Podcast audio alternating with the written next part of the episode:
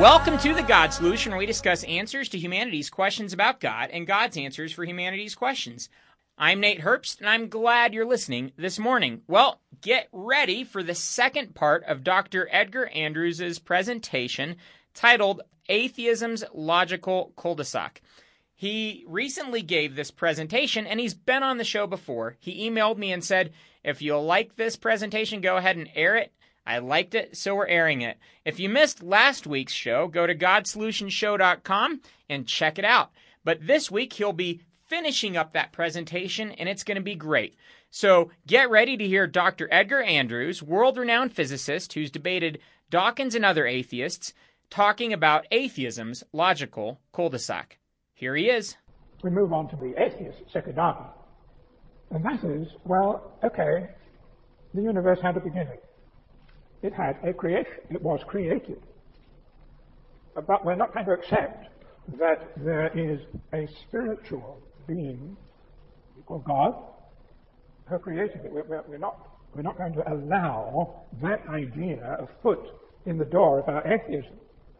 So what's left? And what is left is that the universe must create itself. There's no other answer. Because the universe, by definition, consists of everything there is that is of a physical uh, and a material nature. Now, let me read you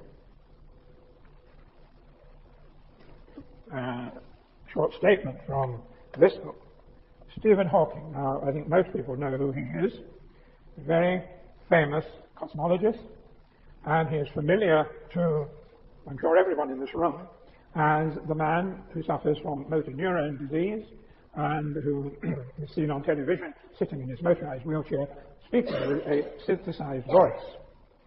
A, a most remarkable man and a very gifted scientist. But he is an atheist. And he has come up with certain ideas and theories uh, which are reflected in this paragraph. I'm going to read the whole paragraph to you. Um, this book, by the way, uh, published in two thousand ten by Stephen Hawking, it's called The Grand Design, and it is, he has a co-author, um, a man called Leonard Mlodinow, Mlodinow, no, Mlodinow, the Polish name, I'm sorry, I'm not very good at pronouncing Polish names, Mlodinow, and uh, the authors make this statement. Because gravity shapes space and time, it allows space-time, space-hyphen time, that is the four-dimensional continuum of three dimensions of space and one of time, it allows space-time to be locally stable but globally unstable. On the scale of the entire universe, the positive energy of the matter in the universe can be balanced by the negative gravitational energy, and so there is no restriction on the creation of whole universes. Because, and this is really the point you need to take on board, because there is a law like gravity, the universe can and will create itself from nothing in the manner described in chapter six. Now, if you go back to chapter six, it doesn't really describe any such thing, but still it's a separate issue. Spontaneous creation is the reason that there is something rather than nothing. Why the universe exists, why we exist. It is not necessary to invoke God to light the blue touch paper and set the universe going. Because there is a law like gravity, the universe can and will create itself from nothing. Now you say, do we need to take any notice of such crazy ideas?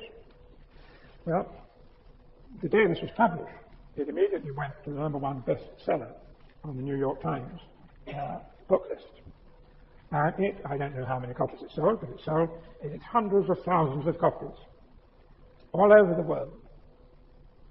People do take notice of this kind of thing. Well, how does he say the universe created itself? Well, what he's saying is this, that the universe was created by the laws of nature.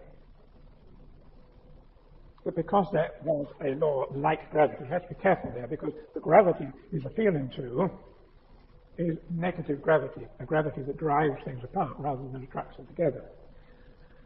Um, but he doesn't um, pause to admit that. Anyway, because there is a law like gravity, the other laws to which he appeals are the laws um, uh, of the very minute, uh, the laws of quantum mechanics. The laws that govern the behavior of very tiny objects. And he puts these two together. And he says these two laws, or laws like the laws that we understand and study today, had the power to create a universe. Uh, the fluctuation, and I do have to go back a step here, uh, because when he uses the word nothing, these laws could and did, he said, create the universe from nothing. When he uses the word nothing, he is being a little less than honest. Because what he's talking about is the nothingness of a vacuum in space. All right? If you ever did science at school, you had a bell jar and pumped all the air out and would produce a vacuum in the bell jar. And uh, you would do certain experiments to show that sound couldn't travel through it and so on. Anyway. You can produce a vacuum. Uh, you can remove all the atoms and the molecules from space. And you have the ultimate vacuum. But the ultimate vacuum is not nothing. I'm sure you read about and heard about and probably wondered about the discovery of the Higgs boson some couple of years ago now. uh, The Higgs boson is a, a fundamental particle that had been predicted to exist, but nobody could find a trace of it until uh, the high-energy um, atomic collider uh, came up with evidence that the Higgs boson did actually exist.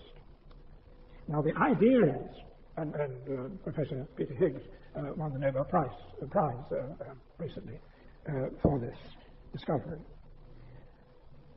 The, the Higgs boson is thought to be like a veritable swarm of particles that fill a vacuum. You may have taken all the atoms and the molecules and the electrons and, and these uh, known particles out, but still the whole vacuum is filled with a swarm of Higgs bosons, or Higgs particles. Call them the God particle for some reason. You quite know why. And it is when another particle tries to force its way through this crowd of Higgs bosons, that it meets resistance and therefore acquires what we know as mass. The fact that a, a, a proton or a hydrogen atom has mass, it weighs something, uh, is attributed to the fact that it finds it difficult to make its way through the Higgs particles in a vacuum.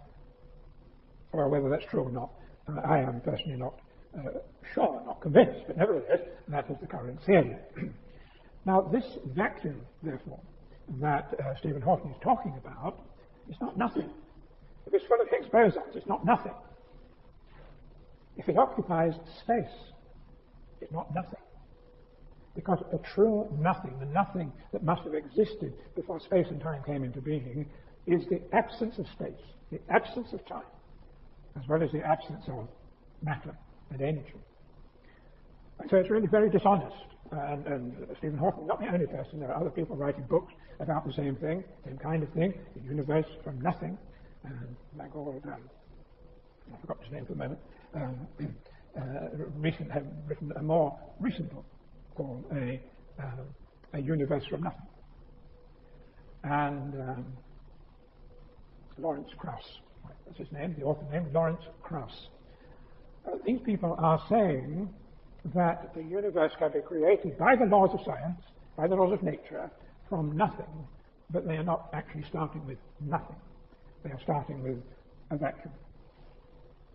But now let's ask a question. What is a law of nature? What do we mean by a law of nature?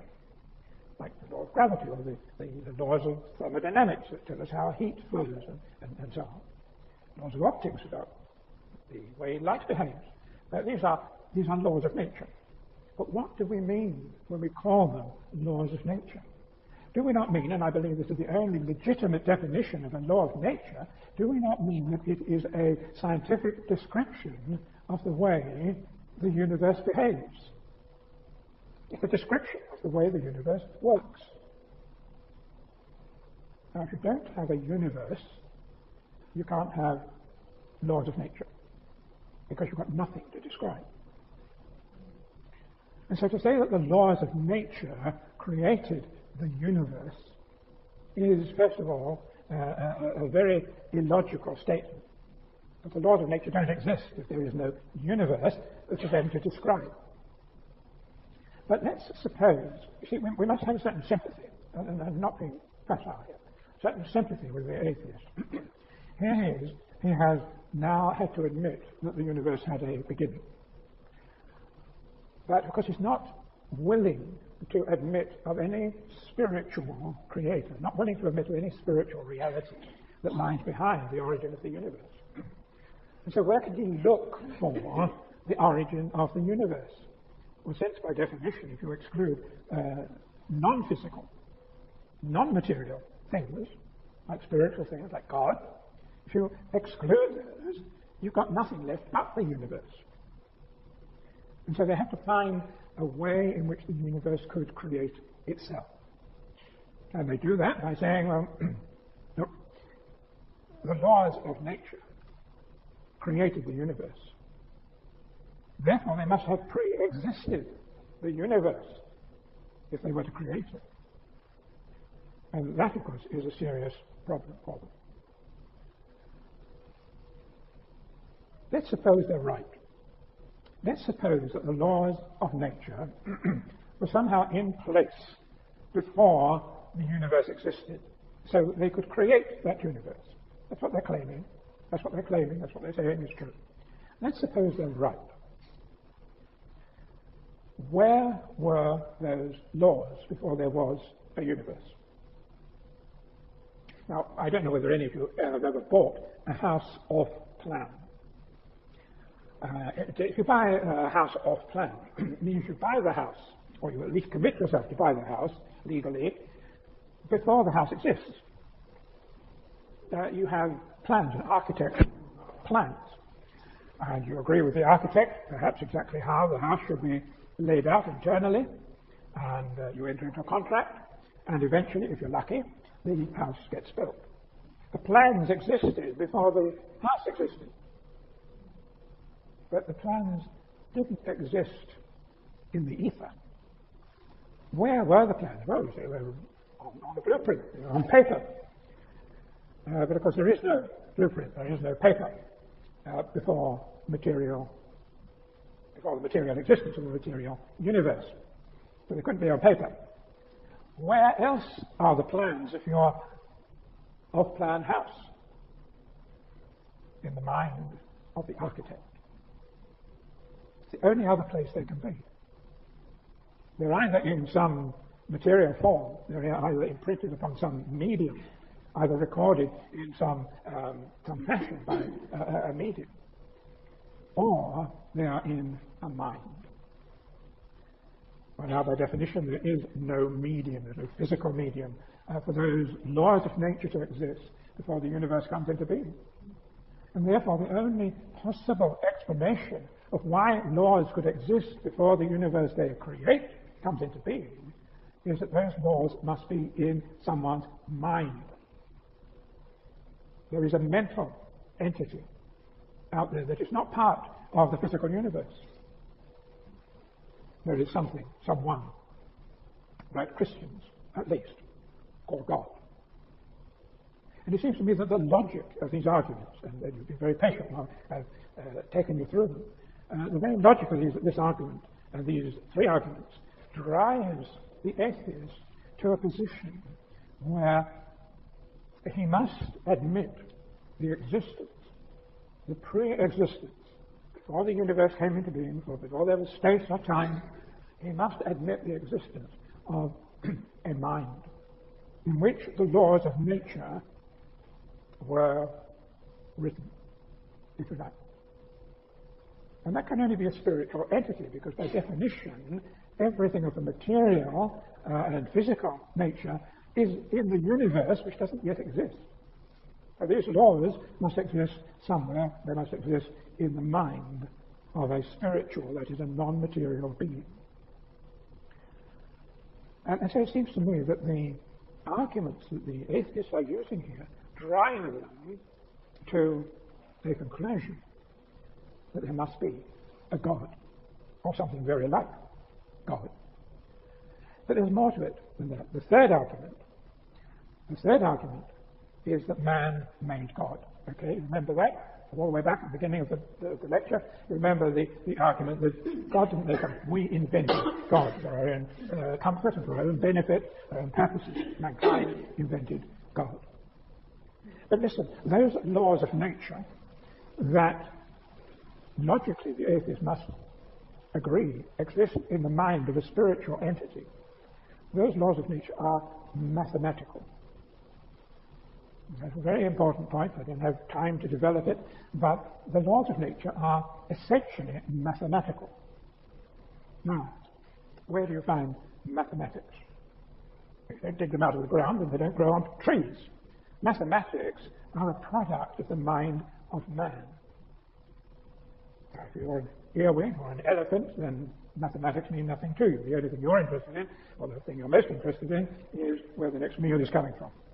But if you're a human being, if you're a human being, you have the capacity to understand mathematics. I know for many of us it's very hard, but nevertheless, we can do it. It's within the capability, capacity of man to understand mathematics.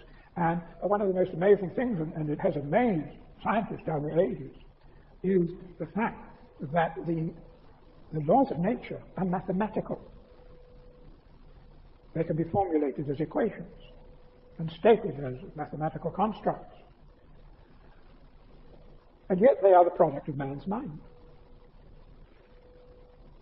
Now, if the laws of nature resided in the mind of God, as I believe is logically necessary, a logical consequence of the very arguments the atheist uses, if the laws of nature uh, reside in the mind of God, and if the laws of nature are mathematical, then God was a mathematician before human beings ever existed. So did we make God, or did God make us? I think there can be only one answer to that question. God made us. And this, of course, is, is exactly what the Bible states.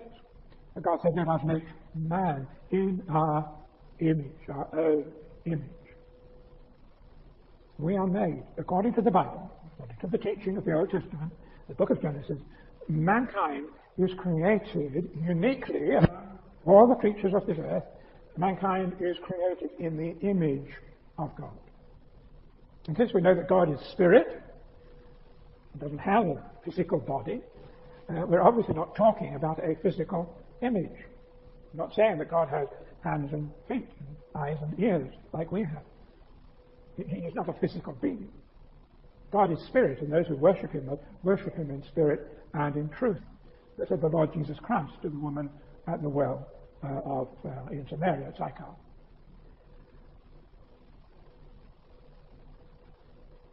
Those laws of nature abide, exist, have their being, have their origin in the mind of God. We are mathematicians, some of us at least. We are mathematicians because we are made in the image of God. Now, it's not just the mathematical image, it's the moral image, and it's the, the image of self-knowledge, the thing we were talking about, the little child, where did I come from? Uh, we are personalities because God is a personality. Uh, we have this persona because God has a persona. We have a moral awareness, which the animals do not have, because God is a moral being, and we are made in his moral image. But we have all kinds of mental facilities that the animals generally do not possess because we are made in the image of a spiritual being, the image of God. And so once again, it seems to me, just restricting that to the mathematical argument, it is quite obvious that we did not invent God, but that God was the original mathematician. Otherwise, the laws of nature could not have been mathematical. We didn't invent the mathematical nature, of the, uh, the mathematical character of the laws of nature. They were there before we ever existed as a human race. Well then, they're on the stage. Logic drives us. It ought to drive the thinking atheist to the same conclusion that there is a God, that God is the creator of the universe, and that God is the creator of man. Now, there are people who call themselves deists who agree that God created everything, created the universe, created the world, uh, but then he lost interest in it. He doesn't get involved in the things of this world of life. You possibly come across this view. It's not very common these days, but nevertheless, uh, it was popular at one time.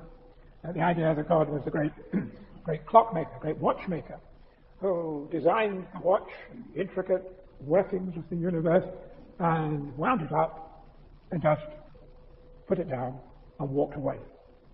Well, that's deism. Uh, but again, I don't believe that there is a logical consistency about that, because why would God do that? Why would God create man in his own image if he had no continuing or ongoing interest in mankind? But there will be one other thing.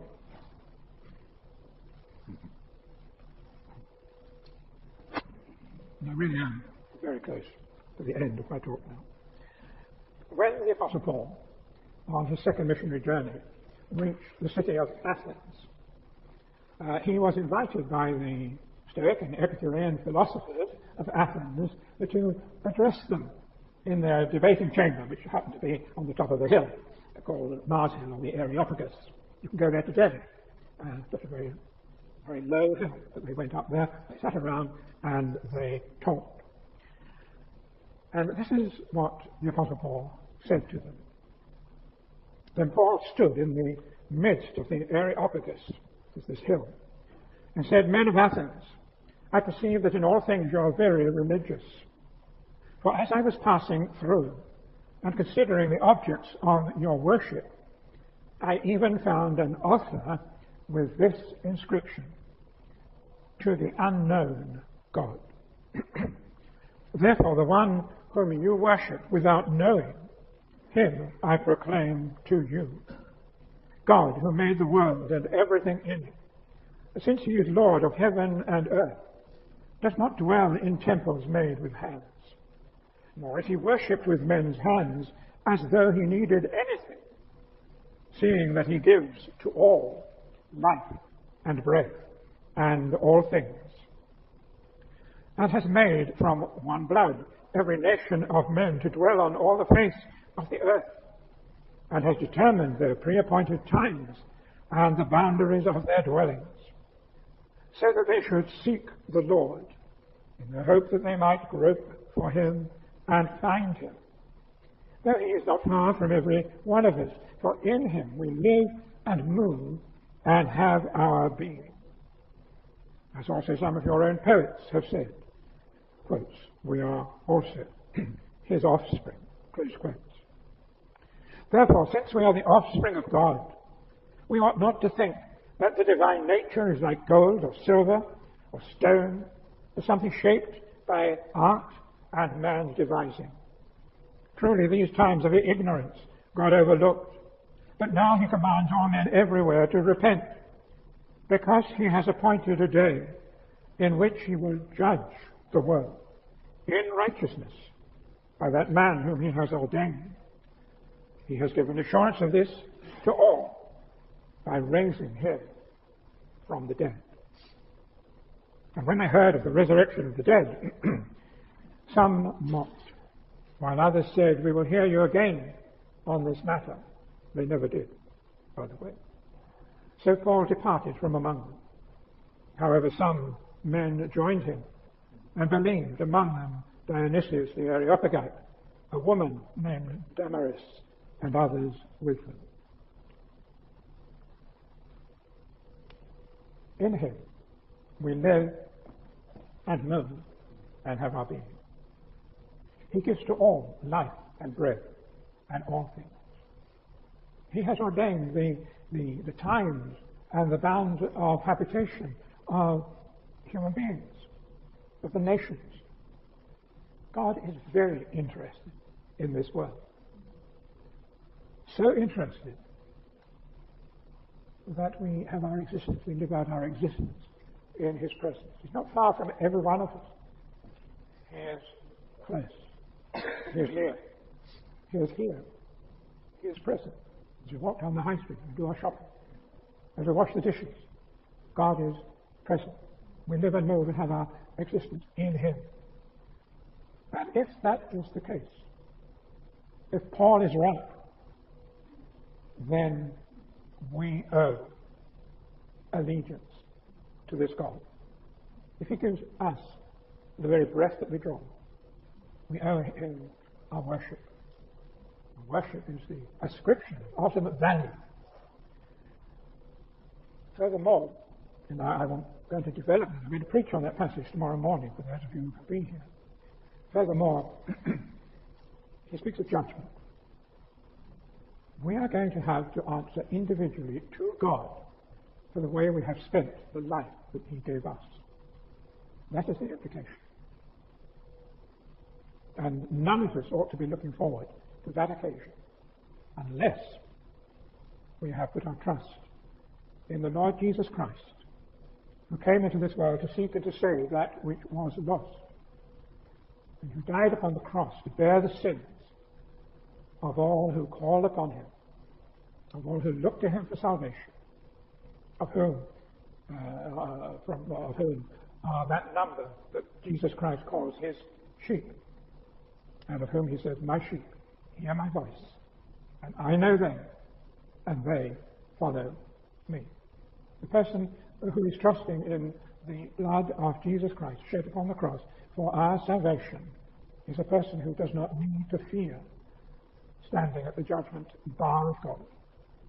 But if we have not so trusted Christ, we remember that this God in whom we live and move and have our being, who gives everything to us, even the very breath we draw, is going to demand an answer one day. So let us bear that in mind. It's a solemn thought. And let us think. Let us consider these matters. We started with science. We started with the atheist ideas and beliefs and theories and arguments. We finish up with a person called Jesus Christ, a person who came into this world to save those who have sinned and rebelled against God. That's a, um, an interesting finishing point, considering the point at which we started. Well, thank you for your attention. Thank you for your patience.